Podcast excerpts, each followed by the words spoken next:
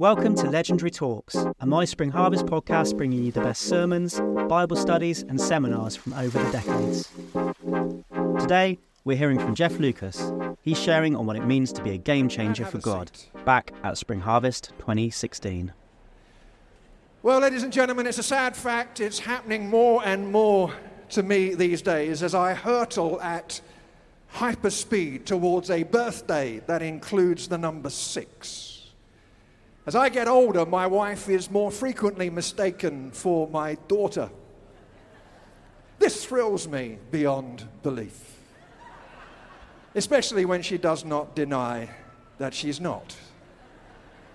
Now, please don't get the wrong idea. I'm not demeaning getting older. The Bible celebrates and honors the elderly in a way that often we do not. But getting older, frankly, is challenging.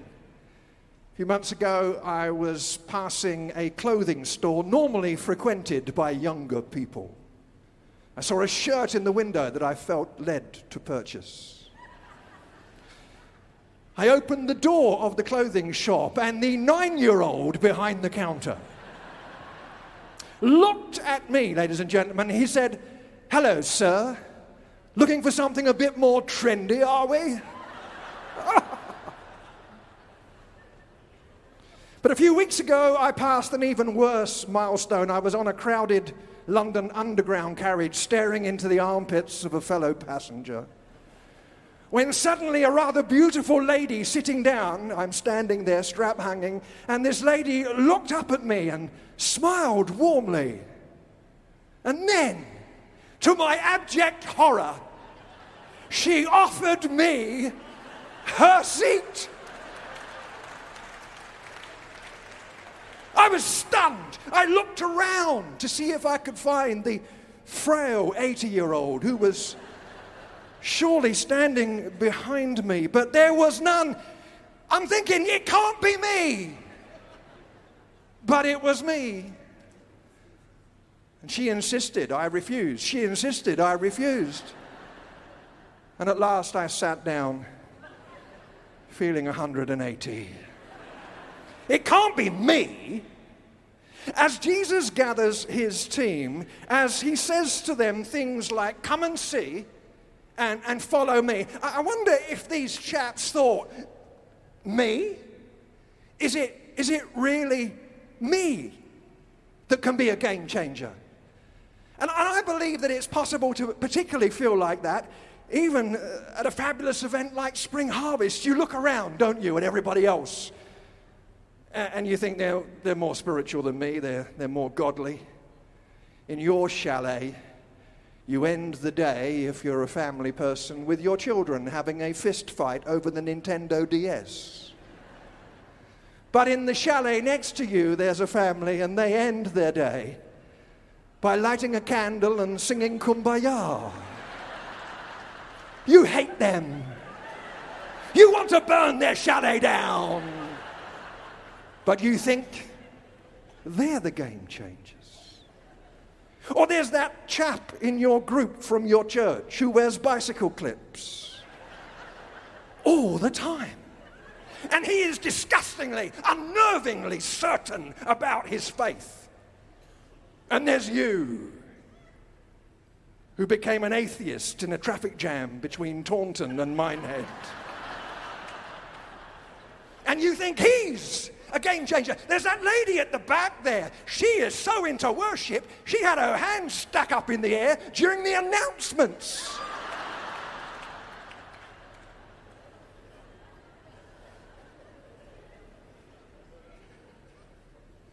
She's a game changer. And it's not helped, ladies and gentlemen, is it, by the, by the human propensity to count ourselves in when there's news of judgment and out when there's news of blessing.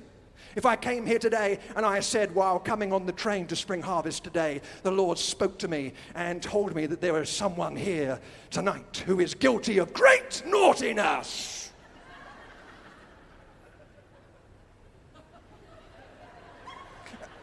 I mean, I wish you could see your faces. Some of you, you, you know it's only an illustration and you're ducking. You think, it's me, it's me, it's me. But if I came here and I said during my railway journey today, The Lord spoke to me and said, There's someone here, and He wants you to know that you are the apple of His eye. He is thrilled with you. You'd be looking around going, Oh, who's that then?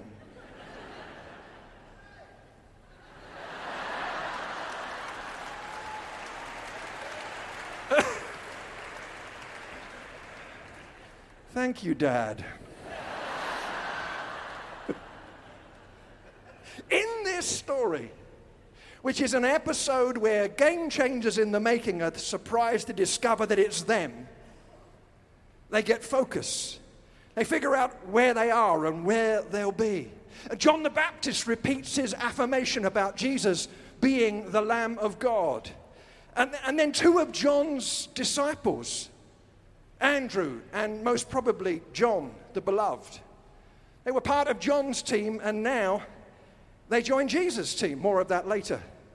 And the Jesus team rapidly expands because Peter, Andrew's brother, joins, and then Philip and Nathaniel, probably later known as Bartholomew.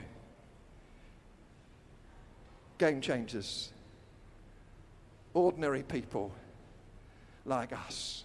So, what can we learn as we dig deeper into this story and share this next four hours together tonight? Just kidding. A spirit of fear just came upon the house. The first thing is this the first thing is that we're people of the big story.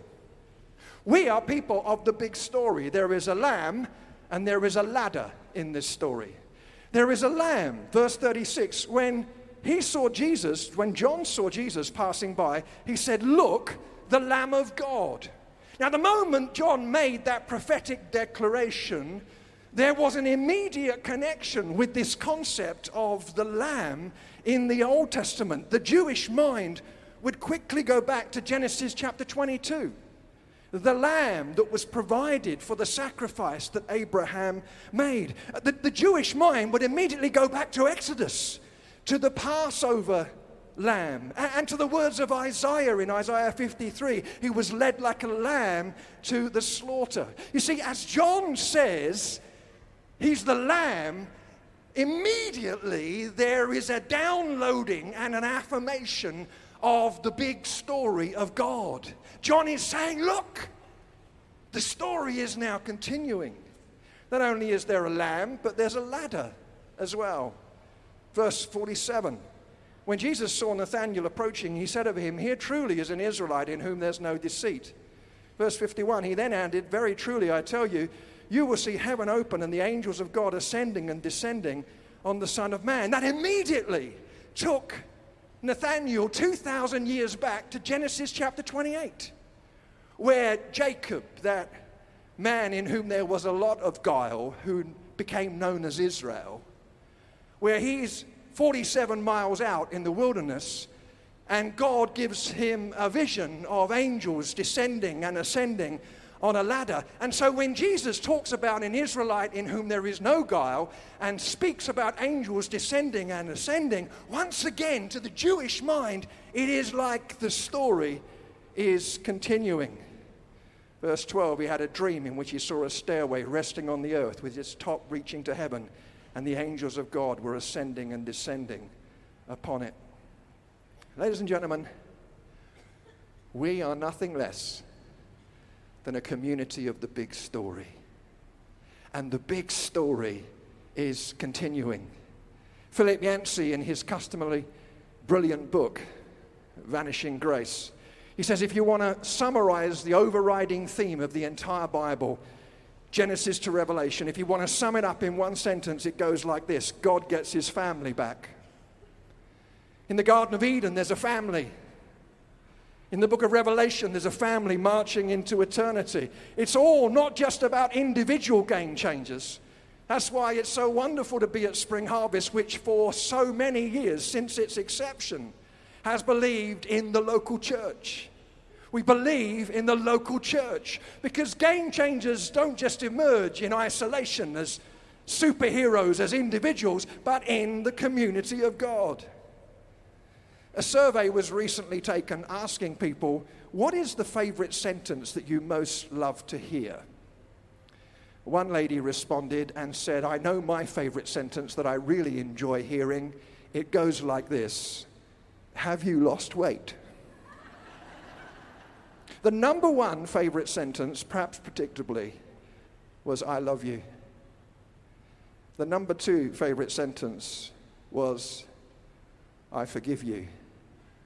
And the number three favorite sentence is supper's ready. Take a snapshot of the survey results, and you've got something of the gospel. God saying, I love you. God saying, I forgive you. And now God saying, now draw up a chair at the table of the community of God because supper is ready. The big story continues.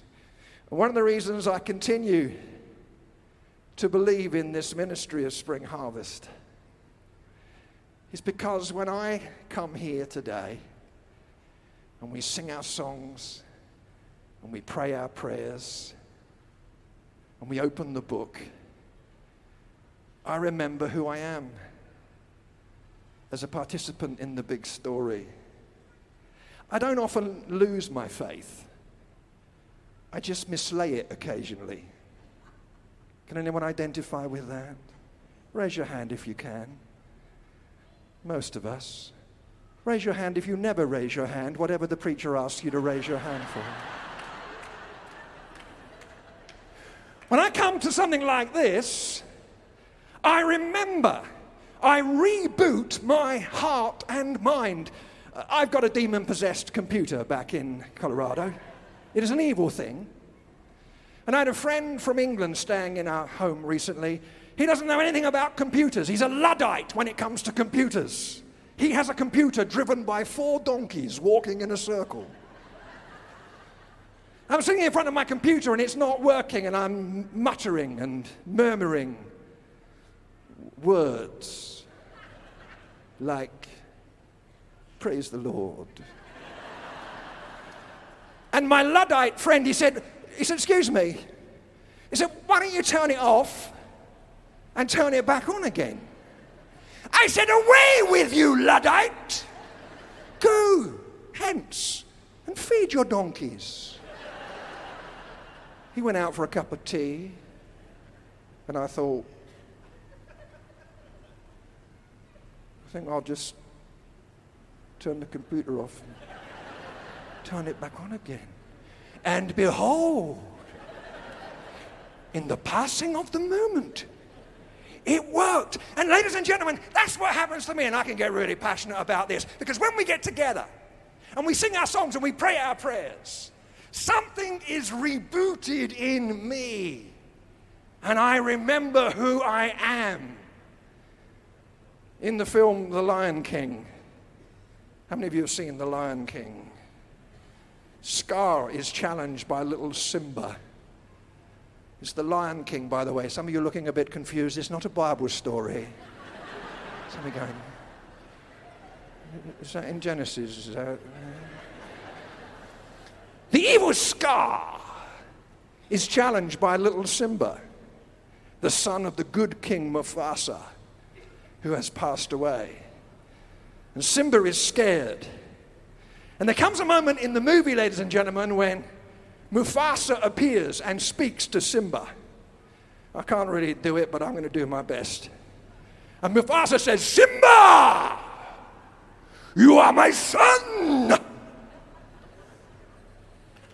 You are my son. You have forgotten who you are. I was practicing that all last night. Our neighbours were worried. Honest.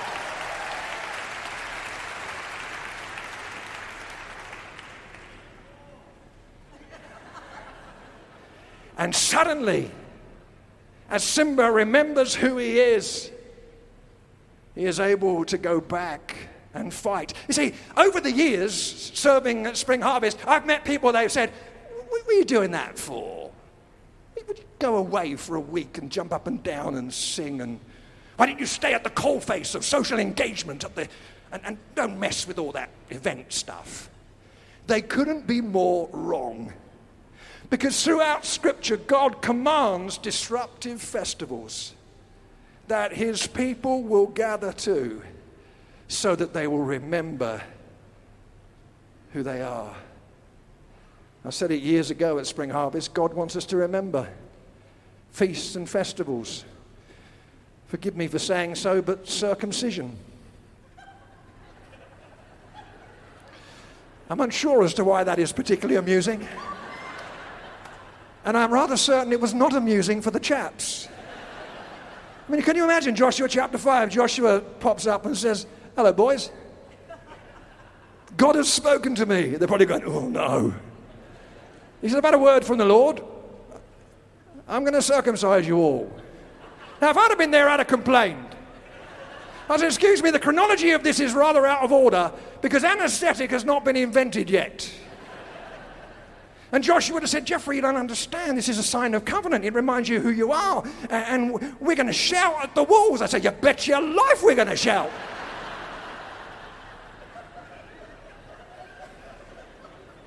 It's going to be ouch or something like it in Hebrew. I'd have said, I said, why can't we just have badges? You know, honk if you're a happy Hebrew, something like that.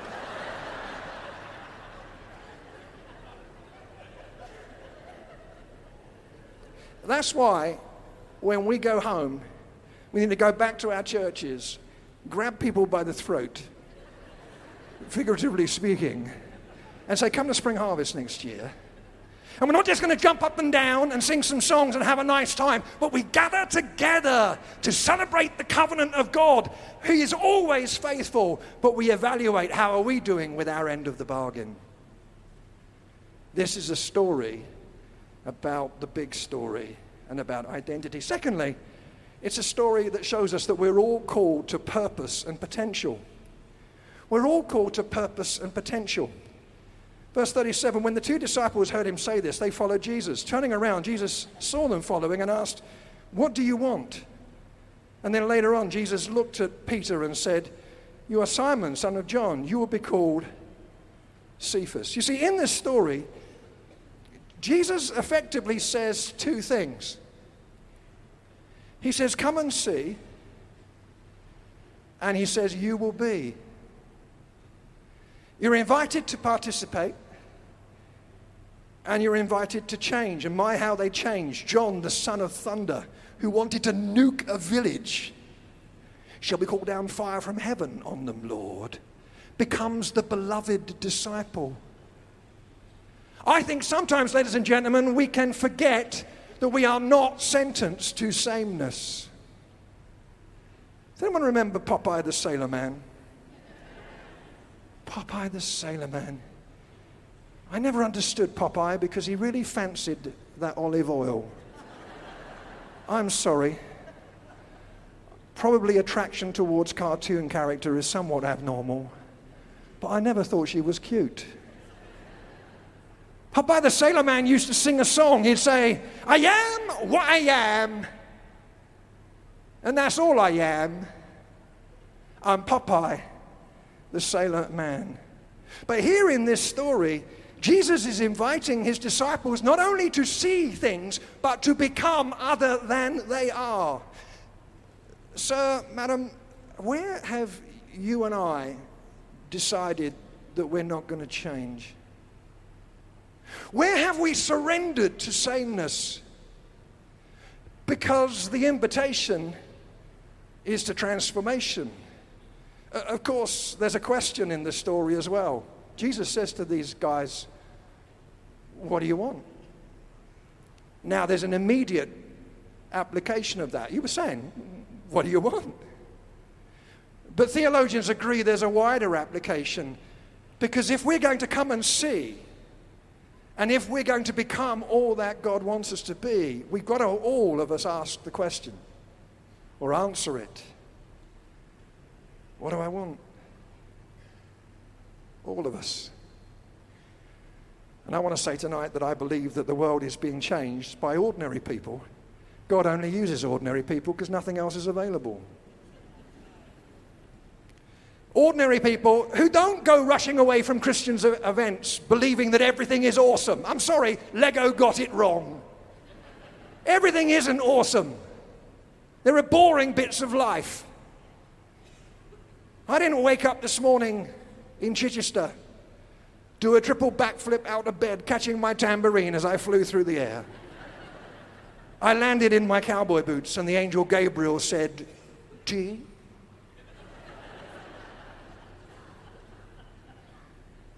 I worry that sometimes we paint the Christian life as being endlessly awesome. A lot of boring bits. There's a lot of bits when you don't know where God's gone.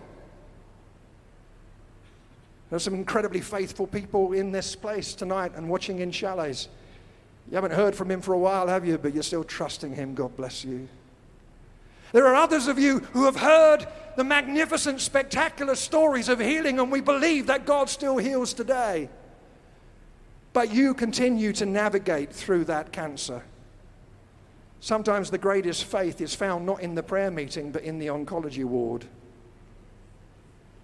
Everything isn't awesome, but ordinary people, every one of us can change the world. Years ago, a chap, you'll know his name, many of you, called Mark Greene came to Spring Harvest. Mark Greene was sporting a badge. I've never liked Christian badges. I used to have one when I was a brand new Christian. It said something subtle like, Hello, you're going to hell.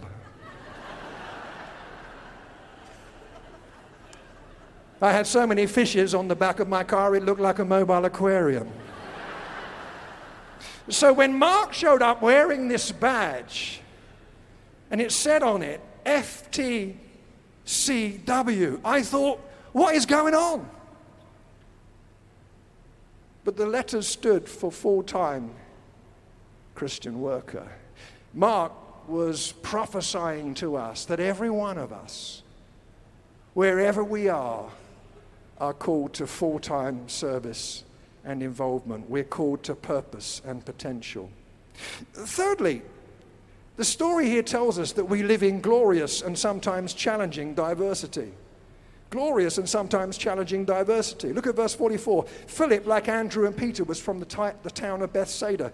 Philip found Nathanael and told him, We have found the one Moses wrote about in the law, and about whom the prophets also wrote, Jesus of Nazareth, the son of Joseph. Nazareth? Can anything good come from there? Nathanael asked.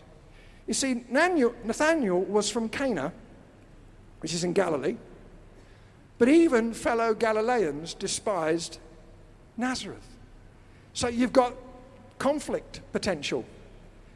Jesus' team came from opposite ends, some of them of the political spectrum. You've got Matthew, one of the hated tax collectors, serving alongside Simon of the, the Zealot, who previously would like to have stuck a dagger in the shoulders of Matthew. Some of these 12 have Hebrew and Aramaic names. Philip and Andrew have Greek names, reflecting the broad cultural spectrum. I thank God that the church is diverse. And sometimes I believe that we can hurt people as we wrestle with diversity. We think our way is the best way. And one of the first lessons that Spring Harvest taught me was that the way that my denomination, my church did it, was not the only way. Trouble is, I didn't really always learn. Like last year, I went to a Christmas Eve service. I won't say which denomination it was because there are lots of Anglicans here. And I love the Anglican Church. In fact, if I was starting all over again, I'd, I'd join. I'd join. My friend Pete Broadbent years ago gave me common worship. I love the liturgy because it helps me when life takes my words away and renders me speechless. And I don't do it every day. I could give you that impression by saying no more, but it's not true, so I might as well tell the truth. And I like using common worship. In fact, sometimes I do both bits. The Lord be with you, also with you. It's all right, I do it in different voices, so it's okay. So I love the Anglican Church, but I went to this Christmas Eve service and the vicar is an ex rocker, used to play in a rock band. And he's a really decent bloke. But when he does his vicaring, to use a theological term, something happens to him.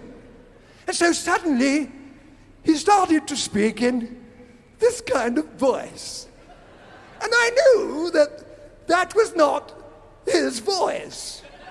And then it got worse because he started to talk in a particular monotone way and then went down at the end of every sentence. and I thought, why don't you just talk in your normal voice and not bother to go down at the end of every sentence? And I was sitting there, my charismatic evangelical hackles bristling. And I thought, I know what's coming now. it's the sermon. It will be 12 minutes of meaningless drivel.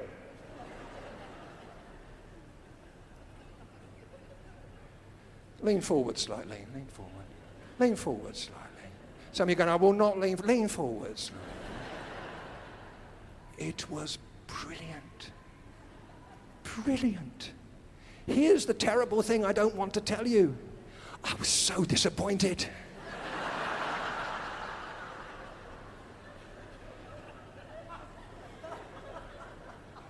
I had to go and find him afterwards and thank him for his message. By the way, I didn't say, Oh, I, I, hated you for most of that service, but you ever met Christians like that? They come up to you and they say, I've got to confess it. I've hated you for years. Will you forgive me? And you think, Yes. Will you forgive me?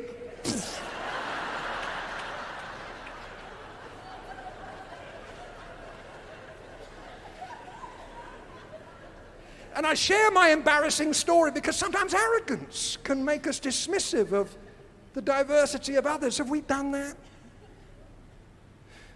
Are there people here tonight who have been hurt because diversity has not been celebrated? You've been overlooked. Many years ago, the late, great Rob Lacey, mainly through the ministry of Spring Harvest, reminded the church in Britain of our need to embrace creativity. We just want to take a quick break to talk to you about Spring Harvest. If you're enjoying this podcast, you should definitely join us at Minehead or Skegness this Easter. It's five days full of inspiring talks, heartfelt worship, and family fun. On top of an amazing programme of sessions, it's hosted at Butlins, so you'll get access to the swimming pool, fun fair, play parks, and so much more. It's great for all ages, a place where the whole church comes together at the pinnacle of the Christian calendar. So take time out, find space to hear from God, and feel refreshed and equipped to live the life He's calling you to. Find out more, including dates and prices, at springharvest.org. I had people coming up to me, they said, Where's all that creativity found in the Bible then? I said, Well, why don't we, without sounding like Julie Andrews, Let's start at the very beginning. In the beginning, God created. But there are artists and dancers and poets here tonight. And you have been wounded because your church only recognizes words. I'm sorry. There are people here tonight who are wounded because you've served continuously and no one says thank you.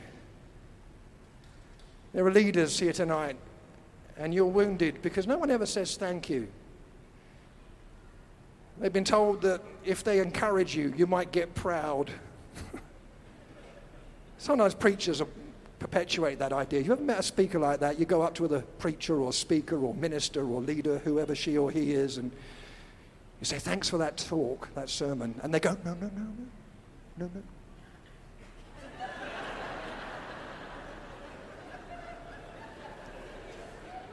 It makes you ill, doesn't it?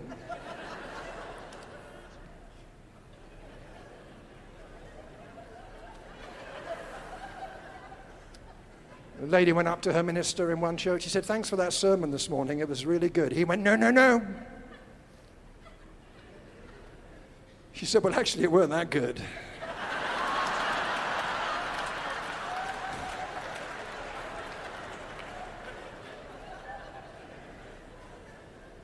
Have you served and you've not been appreciated? Have you been used? Have you been mistreated? Do not miss that in this story, Jesus' team is expanding and John's is diminishing. He loses two of his key men. In the pain of transition, he had to be magnanimous. Have you been hurt? I'm sorry. And I pray that you will find strength and grace to move on. Well, the last thing I want to say, fourthly, preachers always say that, don't they? We always say, and now in conclusion, we do that to give you hope. the last thing is that we're called to introduce people to Jesus. We're called to introduce people to Jesus. This is a story about the big story. It's a story about all of us being called to purpose and potential, living in glorious and sometimes challenging diversity. But it's also about introducing people to Jesus. Look at verse 41. The first thing Andrew did was to find his brother Simon and tell him, We found the Messiah, that is the Christ. Then he brought him to Jesus. Here's a question Whatever happened to evangelism? When I became a Christian at the age of 17 in 1864, we automatically told people about Jesus. In fact, we were, we were horrifyingly enthusiastic. We would twist every conversation around to Jesus. Hello, Jeff, would you like a cheese sandwich? No, thank you, I have the bread of life. How about you?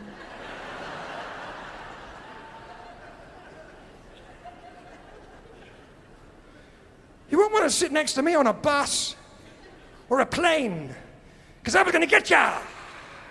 Ready with my spring loaded journey into life.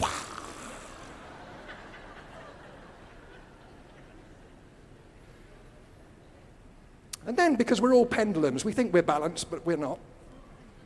We're all in reaction to something. We're all in reaction to something. We lost evangelism. We lost words. And I preached it sometimes. St. Francis of Assisi. It's, it's in Gavin, it's, it's in the book that you've written. St. Francis of Assisi. He said, by all means, preach the gospel. If necessary, use words. And I thought, fabulous. I don't have to say anything. Forgetting that Francis of Assisi was famous, ladies and gentlemen, not only for chatting with passing squirrels, but he gave everything away. When you give everything away, you probably don't have to say too much.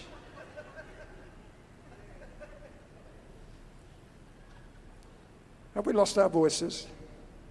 Andrew told Peter about Jesus. How else do we introduce people to Jesus? What, what, what about kindness? Simple kindness. Years ago, I was doing a book tour with a man called Graham Seed. Graham is about six foot eight, ex thug. He's got muscles in places where I don't have places. He's a fearful man until he found Jesus. He's now one of the most beautiful, passionate evangelists you could ever meet. We went to stay in this hotel. I won't say where the hotel was in case you're from Birmingham. And it was like the Hotel California. You can check in any time you want, but you can never leave. Proverbs 11:4. I made that up. Some of you wrote that down just then. Scrub that out. Scrub that out. I knew we were in trouble because the bloke behind the desk, he said, Do you want an upgrade for 10 quid? I said, What do we get for an upgrade for 10 quid? He said, Windows.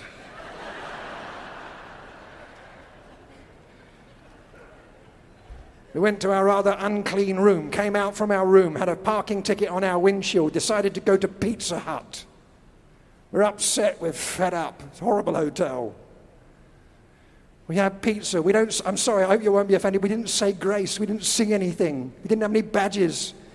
It was winter, so we weren't even wearing sandals. There was no way people could know that we were Christians.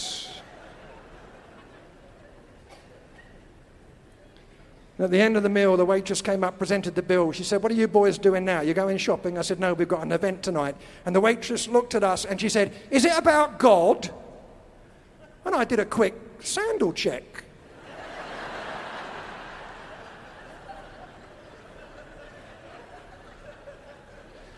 and a lapel check. I was fishless. I said, Yeah, it is. How do you know? She said, Oh, you were both kind to me. I have a lot of horrible people coming in here. You were kind. I thought it must be something to do with God. Ladies and gentlemen, we can turn heads and hearts by kindness, by listening to people. Do you know how scarce being heard is these days. So much so that people are taking photographs of them eating their breakfast and posting them on Facebook so the wondrous world can watch in awe. Weetabix. Awesome. And when you say to somebody, Tell me more. When the man at the British Rail station this morning handed me my cup of coffee, and I said to him, Thank you very much, have a good day. And he smiled back and he said, Sir, you have a good day, and you take care of yourself, won't you? And I walked out of that coffee shop. All he said was one sentence You take care of yourself, won't you? And it lit up my heart. Ladies and gentlemen, don't go into your workplace when you get back from spring harvest. Pull up a chair, stand on it. Do not stand on that chair and say, I have been to spring harvest. Gather round, ye unwashed, for you may sip at the reservoir of my blessing.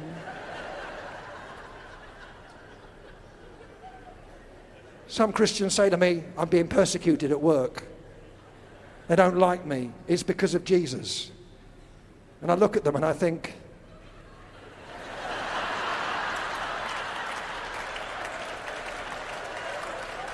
it's not Jesus, mate. You're in this one all by yourself.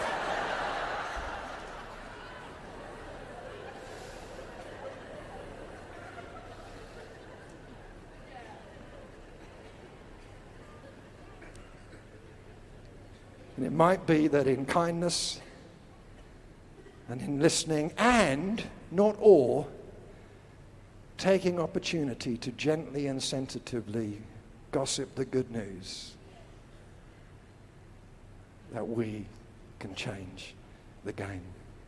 Well, as Rachel comes back and just quietly plays for us, I want to end this by returning to this story. It was an epic day, amazing day. In a couple of days, um, they'd go to Cana and they'd watch him turn water into wine. And then they'd go on to Jerusalem at the Passover. And they'd discover that this Passover lamb could be a lion as he kicked some tables over. And then they'd wander off on a trip which would cause them to pass through Samaria. And they'd meet a woman at the well. And there'd be a tender conversation. But, ladies and gentlemen, none of that could have happened. None of it. if they hadn't answered the question What do you want? What do you want?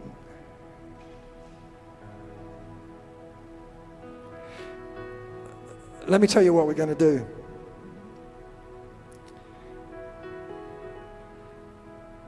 In a moment, I'm going to invite some response. And I want to make this response very specific.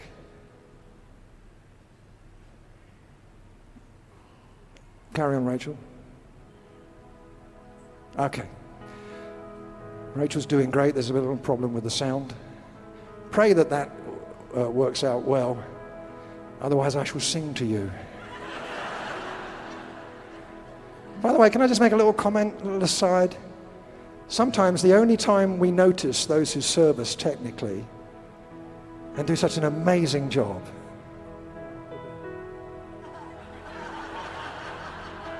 Let me say what I'm going to say, boys. The only time we notice them is when we have a little glitch or something goes wrong. So, can we break the atmosphere for a moment? Just put your hands together for those who serve us out there. Can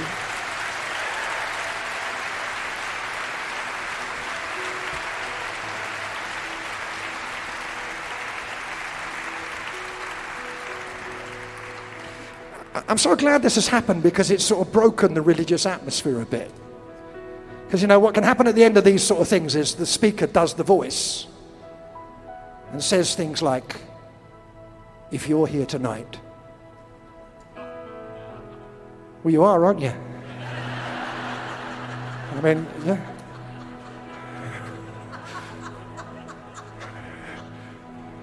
Rachel is in the groove, baby.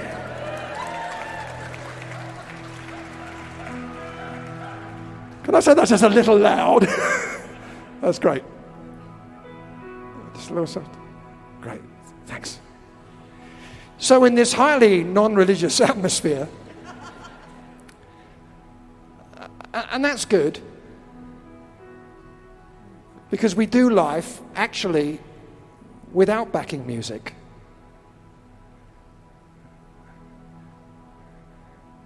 So I appreciate the ministry of our worship teams and Rachel coming out to help me. But when you go back to your chalet tonight, Rachel won't be in the corner.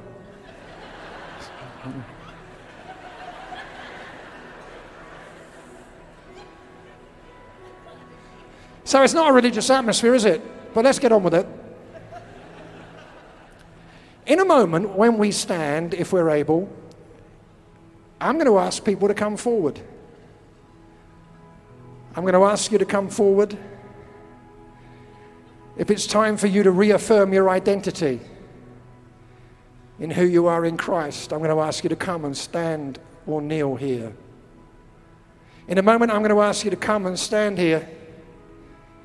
If there's a need for you to commit yourself again to that local church, realizing that game changers need community, we're in this together.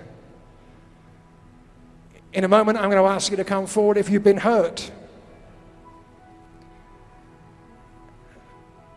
And you want God's help and healing for that.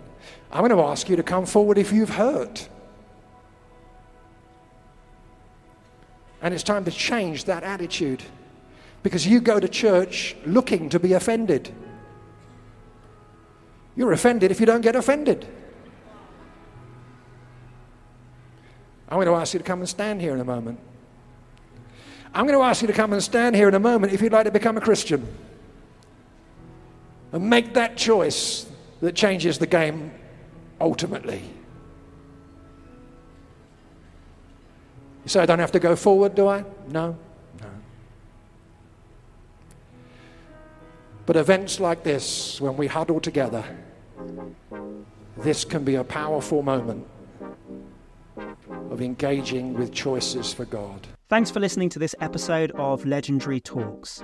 If you enjoyed it, make sure you hit subscribe wherever you get your podcasts and visit springharvest.org to find out more. We'd love to see you at Spring Harvest 2024.